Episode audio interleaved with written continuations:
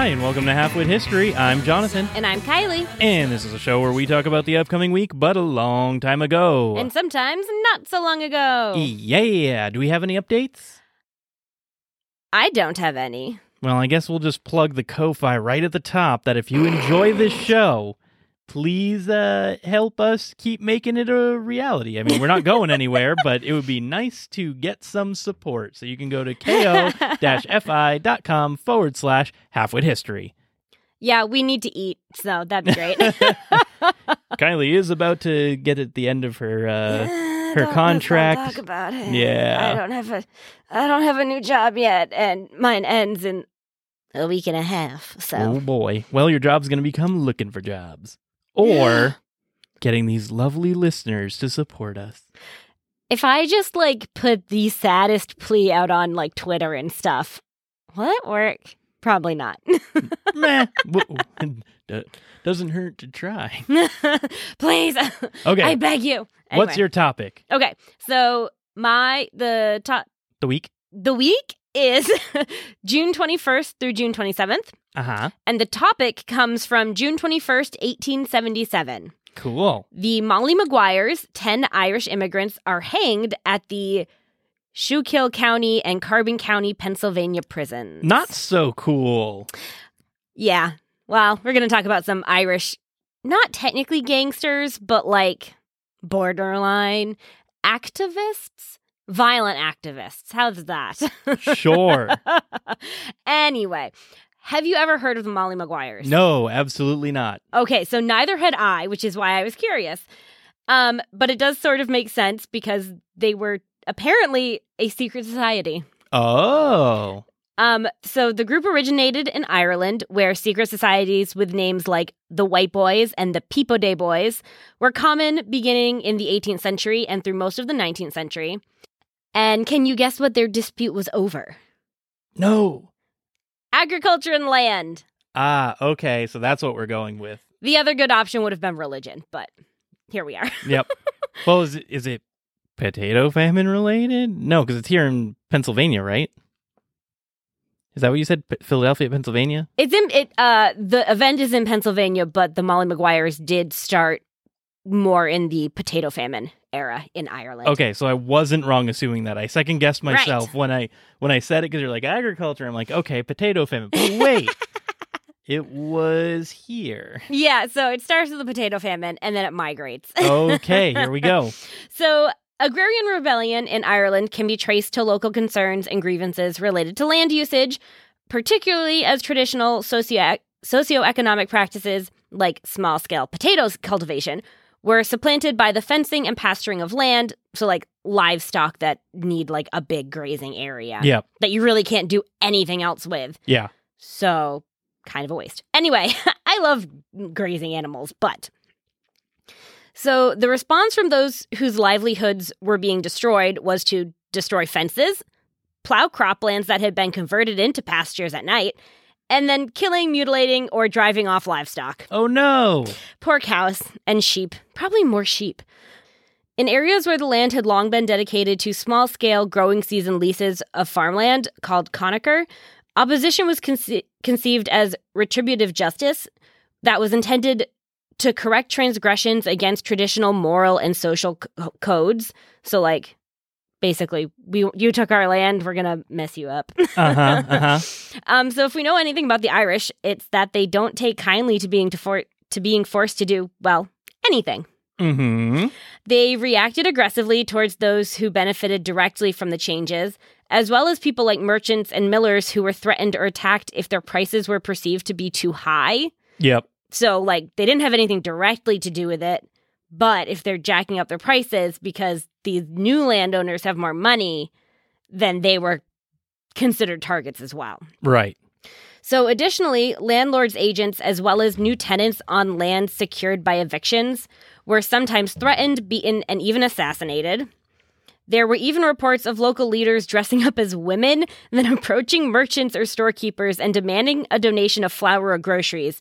And if the storekeeper failed to provide, the Mollies would then enter the store and take what they wanted, warning the owner of dire consequences if the in- incident was reported to the authorities. Oh, So, like, weird. weird like, espionage, guerrilla warfare, like market Yeah, style. I'm also 100% envisioning the beginning of Beauty and the Beast, where the old hag is like, let me stay in your castle. And the beast is like, no. and she's like and cursed like, forever, surprise. I'm a beautiful woman. and I'm going to curse you. as all beautiful women do. Welp. I'll take that as a compliment. so, of course, violence by the Irish always seems to make its way into British newspapers. An article in the Times on August 25th of 1845 by Thomas Campbell Foster traced the commencement of Molly Maguireism to Lord Lorton ejecting tenants from Ballinamuck, County Longford in 1835. An address of Molly Maguire to her children containing 12 rules was published in the Freeman's Journal on July 7, 1845. The writer claimed to be this so called Molly Maguire, but it was probably a pseudonym because even in the title of the of the address, Molly Maguire is in quotation marks. oh, okay. Yep. I was gonna say because you said Molly Maguire wrote, and I'm like, wait, hold on. I thought it was like a, a nickname for a group or, or like a Yeah. t- uh, or like a tactic. yeah, it all stems from this address of Molly Maguire to her children, but Okay. Molly Maguire is in quotation marks. Okay. Um, and supposedly this Molly Maguire was from Maguire's Grove, parish of Cloone in County Le- Leitrim. The rules advised Mollies about how they should conduct themselves in land disputes and were an attempt to direct the movement's activities. So the first rule keep strictly to the land question by allowing no landlord more than fair value for his tenure, no rent to be paid until harvest, not even then without an abatement where the land is too high, no undermining of tenants nor bailiffs' fees to be paid. No turning out of tenants unless two years' rent due before ejectment is served. Whoa, that's a big eviction period. Yeah. Um, assist to the utmost of your power the good landlord in getting his rents. So, you know, help the good landlord. Yep. um, cherish and respect the good landlord and good agent. Keep from traveling by night. Take no arms by day or by night from any man. As from such acts, a deal of misfortune springs, having, I trust you have, more arms than you ever will have need for. Alrighty. um, avoid coming in contact with either the military or police. They are only doing what they cannot help. For my sake, then, no distinction to any man on account of his religion. His acts alone you are to look to. And then lastly, let bygones be bygones unless in a very glaring case, but watch for the time to come. Oh, So a little menacing there at the end. yeah. Basically, um, it seems like f- pretty fair rules, right? Essentially, don't let people take advantage of you and judge people based on their deeds. hmm And and reward those that are not taking advantage of others. Right, yeah, yeah. So like and uh, you know, water under the bridge Yeah. until it's not. until it's not, right. Um, so in theory it sounds great, but the Molly Maguires definitely bent these rules a bit. Liverpool, England also had a large group of Molly Maguires, as a lot of Irish settled there or passed through on their way to the US or Canada. These Molly Maguires didn't seem very concerned with the welfare of the Irish and leaned more towards gangsterism. Uh huh. They frequently started or finished fights with other Irish groups, including the Kellys, the Fitzpatricks, and the Murphys, and sometimes all at the same time. Good instigators. Yeah, there was one. There was one account that I read that was talking about this fight between f- like these four Irish troops, and then I realized that it was saying it's the Maguires against all of the rest of them, and I'm like, yeah, that tracks. Mhm. Okay, so let's head on over to the U.S. and meet the real stars of the story. The Molly, the Molly Maguires in Pennsylvania were best known for their activism among Irish American and Irish immigrant coal miners until becoming largely inactive following a series of arrests, trials, and executions between 1876 and 1878. Members of the Mollies were accused of murder, arson, kidnapping, and other crimes. And once arrested by the coal and iron police, fellow prisoners testified against them. So there was no love lost for the Molly Maguires. Mm. so, how did this all come about? Well, here's a little history. During the mid 19th century, hard coal mining came to dominate northeastern Pennsylvania, and by the 1870s, powerful financial syndicates controlled the railroads and the coal fields. Coal companies had begun to recruit immigrants from overseas who were willing to work for less than the prevailing local wage. Sound familiar? Mhm. Uh, that were paid to American born employees, luring them with promises of making a fortune and, you know, the whole American dream thing. Yep. Herded into freight trains by the hundreds, these workers often replaced English speaking miners who were forced to give up their land claims to the wealthy magnates. The immigrants faced constant danger without consistent or even at remotely enforced safety precautions, and injuries or death resulting from mining accidents were very common. And it wasn't just adults who worked these hazardous jobs.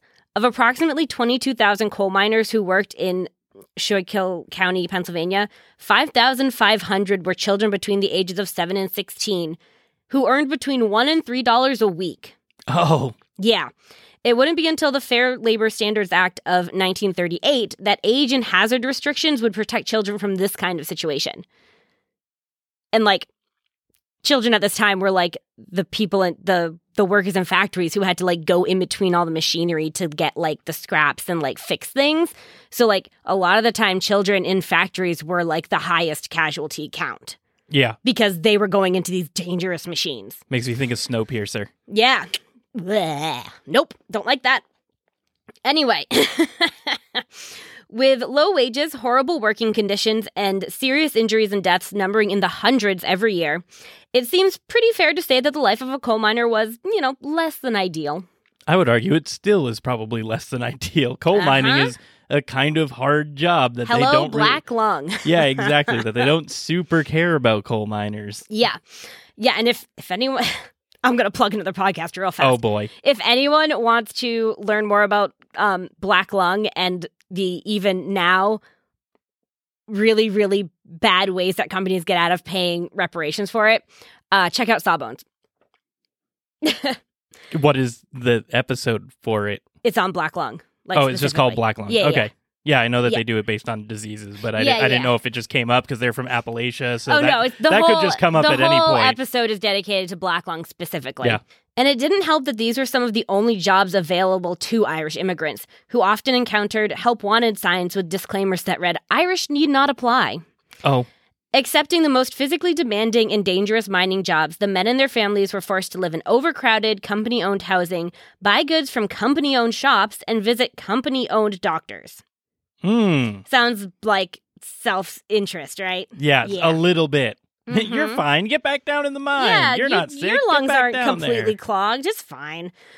So, in many cases, workers wound up owing their employers at the end of each month instead of getting money because they racked up all these bills from these company owned places that were super expensive. What a great scheme. Hmm, great. So on September 6, 1869, disaster struck. A fire at the Avondale mine in Luzerne County took the lives of 110 coal miners, and the fam- families blamed the coal company for failing to finance a secondary exit for the mine. So there was one way in, one way out, and when that one way was blocked by fire, That's it. they were trapped. yep. Yep. And it's just going to eat up all the oxygen down there, even if they're not got by the fire. Yeah, it's not a great situation. So there were also major issues with ventilation, pumping systems, and scaffolding. And in the Schuylkill County, over a seven year period, 566 miners had been killed and 1,655 had been seriously injured. That's quite a bit. Quite a big number, Yeah. yes. So after the Avondale disaster, the miners began to organize, led by John Siney, head of the Working Men's Benevolent Association, hereafter called the WBA. Thousands joined the union, but that also brought further burdens of prejudice and persecution, especially towards immigrant workers.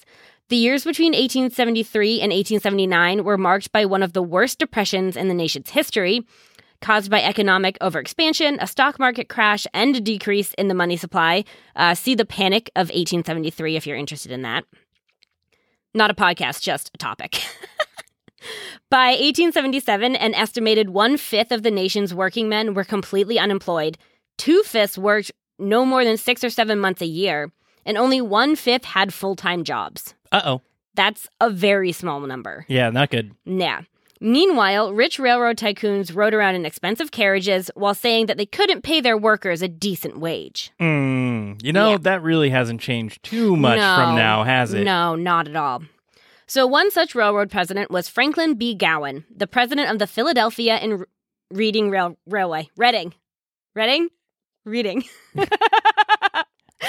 Monopoly players weigh in. It's the Reading Railroad Also, or That- the Reading Rainbow. that guy's name, what was it? Franklin Franklin B. Gowen. Franklin B. gouging his employees.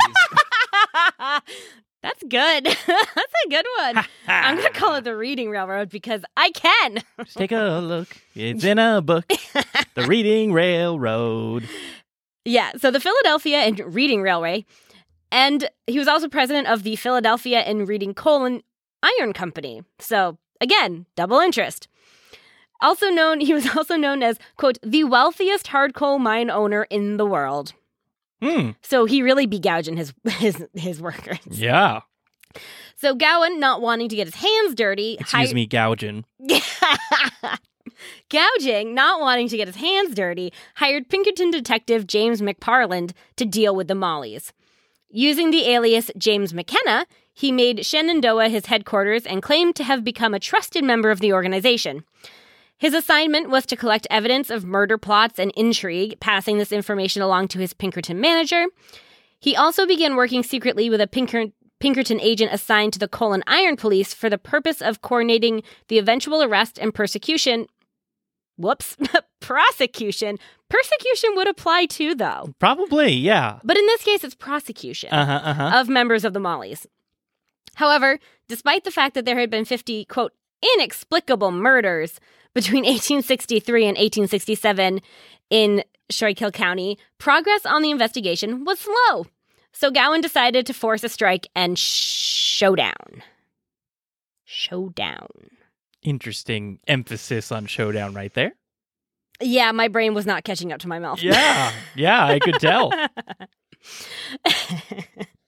so, one thing McParland learned when starting his investigation is that the Molly Maguires had an alleged cover organization, the Ancient Order of Hibernians, or AOH. What is a Hibernian? I have no idea. What a strange name. I know. Um, and this is likely due to pressure from authorities over their, quote, activities. um, after beginning his investigation, he estimated that there were 450 members of the AOH in Schuylkill County, of which about 400 belonged to the union. So, like the workers' union. Mhm. So, in the 1870s, the Pinkerton Agency identified a correlation between the areas of AOH membership in Pennsylvania and the corresponding areas of Ireland from which those particular Irish immigrants emigrated. Well, that seems a little excessive to uh, to try and pin down. Mhm. Doesn't seem really related. Hmm. The violence prone areas of Ireland corresponded to areas of violence in the Pennsylvania coalfields, which honestly could have been attributed to many things, including classism, discrimination, cultural differences, or just the fact that the Irish had essentially been forced out of their lands in Ireland and probably felt like they were being forced into the worst jobs in the mine. They were. And then off their land again. So, you know, tempers flared. Yeah, yeah. I, I would imagine that, that that's really what happened. I don't blame them. I would be mad too. anyway, so Molly Maguireism and full fledged train uni- unionism represented fundamentally different modes of organization and protest. The Working Men's Benevolent Association, the WBA, that union that formed after the Avondale disaster, remember? Yep, yep, yep. specifically distanced themselves from the violent activities of the Mollies. But unfortunately, they frequently frequently all got lumped in together because, you know, they were all Irish, so they just assumed they were all the same. Um, as one historian noted, quote, the strategy of the trade union was indirect, gradual, peaceful, and systematically organized across the anthracite region. So anthracite is that hard coal. Yep. Um, while that of the Molly Maguires was direct, violent, sporadic, and confined to a specific locality. So, pretty fundamentally different, right? Yes. Um, and it didn't help that the dichotomy between English and Irish was still quite prominent, as the English and Welsh held, held the majority of skilled positions in the mines, while the Irish were just the unskilled grunt laborers. So, like, there, there was quite a bit of discomfort between that hierarchy as well. Yeah. So by 1873, Gowen Gougen had fully impressed with the, with the necessity of lessening the overgrown power of the labor union and exterminating, if possible, the Molly Maguires, because again, he had assumed they were one and the same. hmm In December of 1874, Gowen led the other coal operators to announce a 20% pay cut. That's a lot, especially Yep, when they're getting paid nothing. Yeah. Oh my God. What is- Yeah. well, what is that like at that point? I mean, what, 20% of, say, like $5 would be Oh my God. like the children are getting paid between one and $3 a week. So I would assume adults got paid a little bit more. Yeah. But like, that's ridiculous. The kid's one dollar just got brought down to eighty percent. Like, yeah, yeah, 80 cents. Yeah, Yeah. that's um not a good look, my dude. So the miners decided to strike on January 1st of 1875. And then things got really bad. Edward Coyle, a leader of the Union and the Ancient Order of Hibernians, was murdered in March, and another AOH member was shot and killed by a rival Welsh gang led by a mine superintendent, so one of those higher ups. Mm-hmm. A mine boss fired into a group of miners, and according to the later boast by Gowen, as the miners, quote, fled, they left a long trail of blood behind them. Now he's gouging out little literal parts of their body. Oh, God. I don't. I don't like this gouging don't- man. I don't I don't like him either. Um and at Tuscarora, a meeting of miners was attacked and one miner was killed and several others were wounded. So, McParland superintendent at the Pinkerton agency sent orders recommending vigilante actions against the Mollies, which, you know, you could probably say this had all been vigilante attacks up until now too. Yeah. What are What are you doing? Saying Mhm. vigilante justice against vigilante justice? Like what? I don't know. Yep. That's called chaos, sir. Yep. Well, they were referred to as thugs and essentially ordered the um, Pinkertons to go after some of the more impactful members of the group. Hmm. So on December 10th, 1875, three men and two women were attacked in their home by masked men. The victims had been secretly identified by McParland as Mollies. One of the men was killed in the house, and the other two supposed Mollies were wounded but were able to escape. A woman, the wife of one of the reputed Mollies, who was not a Molly herself, she was just the wife, Yep. was shot and killed. Ugh. McParland was outraged that the information he had been providing had found its way into the hands of indiscriminate killers, so he says. And when he heard details of the attack on the house, he protested in a letter to his Pinkerton supervisor and attempted to resign. He did not object that the Mollies might be assassinated as a result of his spying on the labor workers. They, quote, got their just deserving. But he did object that the vigilantes were willing to commit the murder of women and children who he, you know, deemed to be innocent victims, which, right. Yeah. Yeah. So McParland believed that the Pinkertons' reports on the miners, and he definitely wasn't the only agent who was keeping tabs on these disgruntled miners. They were pretty much just like all over the place. hmm Um, but he was he was disgruntled that these reports had been made available to the anti-Molly vigilantes, which had resulted in this attack. His supervisor managed to convince him not to resign, and a first lieutenant with the Pennsylvania National Guard was arrested as the leader of the vigilante attackers, but was released on bail. Yeah, that's typical. That's that figures. Yep. And what's even worse is that Hugh McGeehan, a 21 year old who had been secretly identified as a killer by McParland, was fired upon and wounded by unknown assa- assailants. And then later, his family's house was attacked by people with guns. Good. Good. So, like, supposedly McParland was like, oh, yeah, he's, you know, one of these Molly killer people. Get him. And then, like, he, he was attacked and his family's house was attacked. yeah. Like, what? Excuse me? Um, but to get back to the strike real quick, I bet you forgot about that. no. oh, okay, great. P.S. It ain't going well. Um, the Union was nearly broken by the imprisonment of its leadership and by attacks conducted by vigilantes against the strikers. Gowen flooded the newspapers with fabricated stories of arson and murder by the Molly Maguires. The press produced stories of strikes in Illinois, in Jersey City, and in the Ohio minefields that were all inspired by the Mollies, and all of which were widely believed by the public. In reality, in Schuylkill County, the striking miners and their families were starving to death. Yeah. Yeah. One of the striking miners wrote to a friend, quote, Since I last saw you, I have buried my youngest child, and on the day before its death, there was not one bit of victuals in the house with six children. So there was no food. Right. They had six kids, plus presumably him and his wife. Yeah. So things weren't going great. No. No. After six months, the strike was defeated and the miners returned to work, accepting the 20% cut in pay, which is ridiculous. But miners belonging to the ancient order of Hibernians continued the fight. McParland acknowledged increasing support for the Mollies in his reports, saying, quote, Men who last winter could not, would not notice a Molly Maguire are now glad to take them by the hand and make much of them. If the bosses exercise tyranny over the men, they appear to look to the association for help.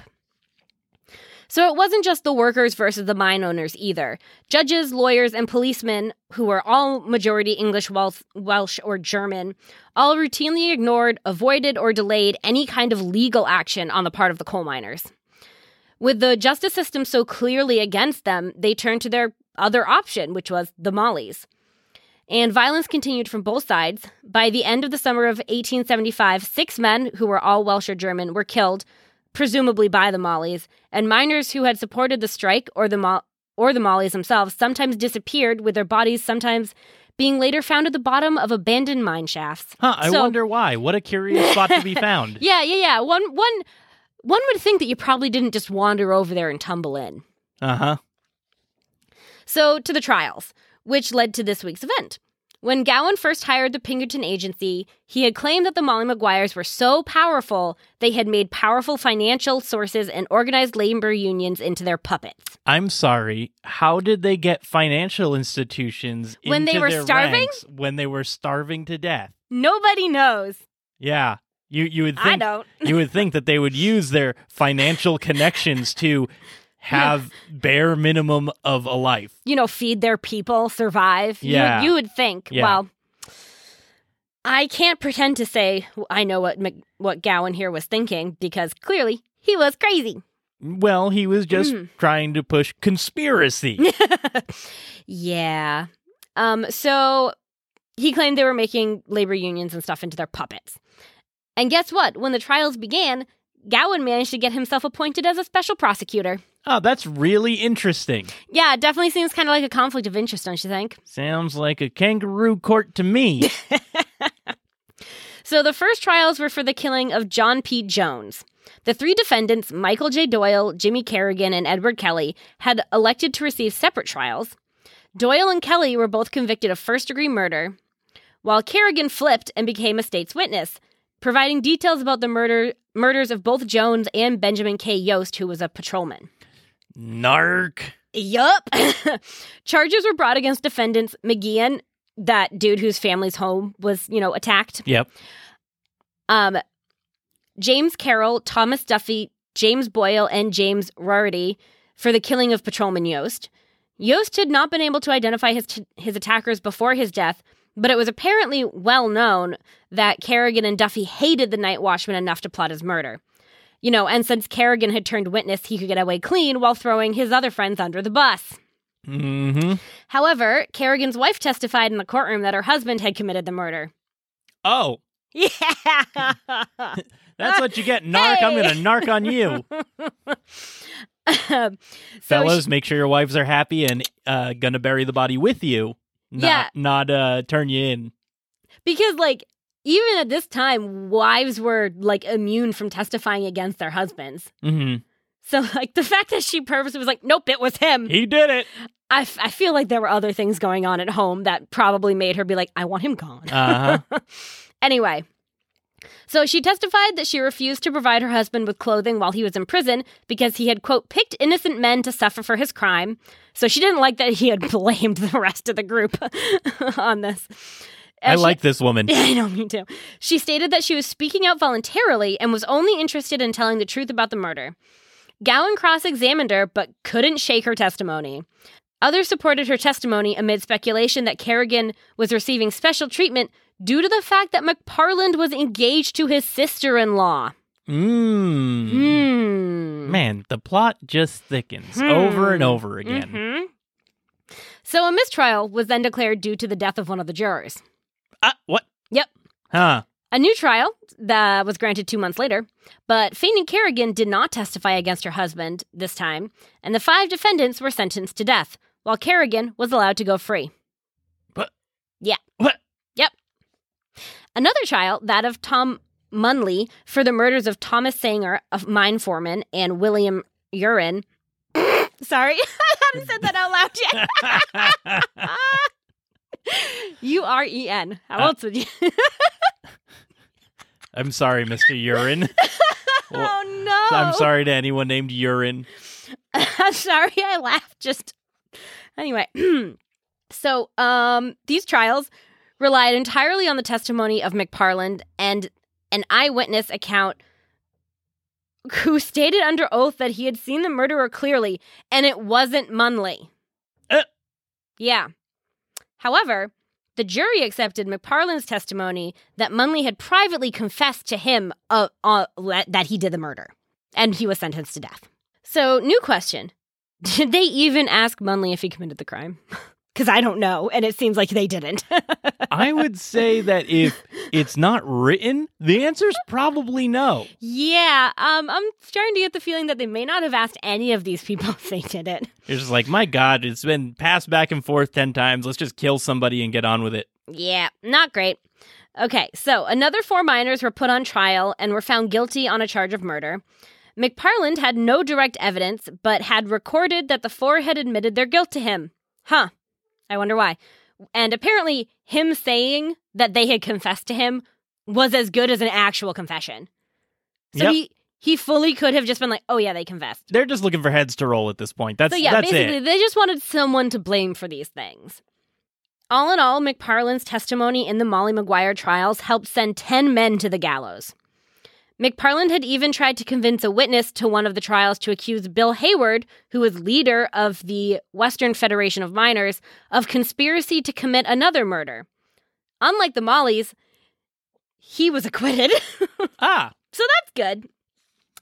But now this is where it gets somber. Oh, man, you only got one page left. I know. On June 21st, 1877, six men were hanged in the prison at Pottsville and four at Mauch-Chunk. Mount. Wow, sorry. Mauch-Chunk, Carbon County. What? There's a lot of funny names in There's a lot episode. of real weird names in this episode. Mauch-Chunk is wild. They were Alexander Campbell, John Yellow Jack Donahue, Michael J. Doyle, Edward J. Kelly, Hugh McGeehan, Thomas Munley, James Carroll, James Wardy, James Boyle, Thomas, and Thomas Duffy. So a scaffold had been erected in the Carbon County Jail. State militia with a fixed bayonet surrounded the prisons and the sca- scaffolds. Campbell, just before his execution, allegedly slapped a muddy handprint on his cell wall, saying, quote, There is proof of my words. That mark of mine will never be wiped out. It will remain forever to shame the county for hanging an innocent man. So, Powerful statement. yeah, he, except, you know, it's just mud. So, So it's uh, not really. it's probably not going to stay there forever. Yeah, it's going to fall off Yeah. within a few hours when it dries up. But he didn't need to know that. So, miners arrived with their wives and children from the surrounding areas, walking through the night to honor the accused. And by nine o'clock, the crowd in Pottsville stretched as far as the eye could see. No. Yeah, the families were silent, which was the people's way of paying tribute to those who were about to die, especially because public executions at this time were frequently still considered to be a spectacle, with people gathering and vendors selling their wares and like food and stuff in the crowds. Um, so there is usually a kind of like festive attitude to these things, Yep. which is gruesome and horrible. I feel like that's like most of human history, though. Yeah. Like most of human history, they celebrated when they executed people. And I'm sure a lot of the time that celebration comes from the fact of, oh gosh, I'm so glad it wasn't me kind of thing. Uh, probably for some Yeah. people, yeah. So, still, silent stillness was a pretty big change of pace. Thomas Munley's aged father had walked more than 10 miles from Gilberton to assure his son that he believed in his innocence. Munley's wife arrived a few minutes after they had closed the gate into town, and they refused to open it even for close relatives to say their final goodbyes. Well, that's not So nice. she didn't get to say goodbye to her husband, which is awful. Yeah. Um, so she she screamed at the gate with grief, throwing herself against it until she collapsed, but she still wasn't allowed to pass. Over the next two years, ten more members of the Molly Maguires were condemned and hanged at Mauch Chunk, Pottsville, Bloomsburg, and Sunbury. When organized labor helped elect Terence V. Powderly as mayor of Scranton, Pennsylvania, two years after the Molly Maguire trials, the opposition vilified his team as the quote Molly Maguire ticket. Huh. Yeah. In 1979, so we're jumping, Pennsylvania Governor Milton Shapp granted a post posthumous pardon to John Blackjack Kehoe, who was one of the later 10 who were executed. Okay. Um, after an investigation by the Pennsylvania Board of Pardons, John Kehoe had proclaimed his innocence until his death, and the board recommended the pardon after investigating his trial and the surrounding circumstances, which was basically a witch hunt for Molly's. Shapp praised Kehoe, saying the men ca- called the Molly Maguires were, quote, martyrs to labor and heroes in the struggle to establish a union and fair treatment for workers. He added, quote, it is impossible for us to imagine the plight of the 19th century miners in Pennsylvania's anthracite region, aka hard coal, Yep. and that it was Kehoe's popularity among the miners that led Gowen, quote, to fear, despise, and ultimately destroy him. And that's the story of the Molly Maguires. On a side note, if you want to see Richard Harris as James McParland and Sean Connery as Molly leader Jack Kehoe, go watch the 1970 film The Molly Maguires, Oh, there you go. which is now on my list of things to watch. yeah, make sure all of you thank, uh, you know, these quote unquote rebellious vigilantes that needed to be put to justice because if it wasn't for their violent outbursts, we wouldn't have unions and a lot of people wouldn't be treated fairly still. yeah. Yep. Okay, cool. So, on to our call to action. Yes. Okay, you all can find us on Facebook and Twitter at Halfwit History. You can go to our website at www.halfwit-history.com or you can send us messages at halfwitpod at gmail.com. Yeah, we really appreciate hearing from you guys. Um, topic suggestions, ideas, comments. Um, we would absolutely love to hear anything you have to say.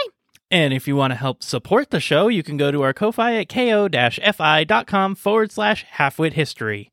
Also, thank you to the fishermen for the use of our theme song down in our show notes. I like how you all, you almost said snow notes. Ah, yeah, I don't know where that came from. all right, so fun fact time. It's fun fact time. It's your turn. It's my turn. All righty. Let's see if I still have that screenshot up. I do. okay. Whoop. This isn't the screenshot. This is the Excel sheet. Now I got to scroll. There we go. Okay, so on June 22nd of 1977, Walt Disney's The Rescuers is released, and it's the first Disney film that gets a sequel. and the sequel is arguably just as good as the original. Right, which is I actually kind of really uncommon. enjoyed both of them. yeah. Also, fun fact about the rescuers probably everybody knows this at this point, but an artist put a naked woman in a window as they're diving through the city. Yep. Yep. Yep, yep. I the like thing that I mostly remember from that that that movie is the like um the Rescue Aid Society song. Yeah. R E S C U E Rescue Aid Society. Heads held high, touch the sky. You mean everything to me. I'm Oh, embarrassed that. I remember that so well. All right. What's your fun fact? okay. oh, okay. Well, so my fun fact is from June 25th, 1978, since this is still Pride Month. The first use of the rainbow flag, the symbol of gay pride, was made by Gil and made by Gilbert Baker, um, was flown at a march in San Francisco. Very cool. Yeah, I just got my my pride flag. Nice. Yes. Now we can show support. That's right. We Woo! we got our really really ratty American Oh, flag gosh, that needs so to bad. get a get a proper burial. In our defense, it was like that when we got when it like when we bought the house. So Yeah. we didn't do it, Yep. But we got a flagpole that needs a flag. So, and it was free. anywho, uh, I hope you enjoy the show. As always, I've been your halfwit, and I'm your historian. and we hope you listen next week. Bye. Since you gone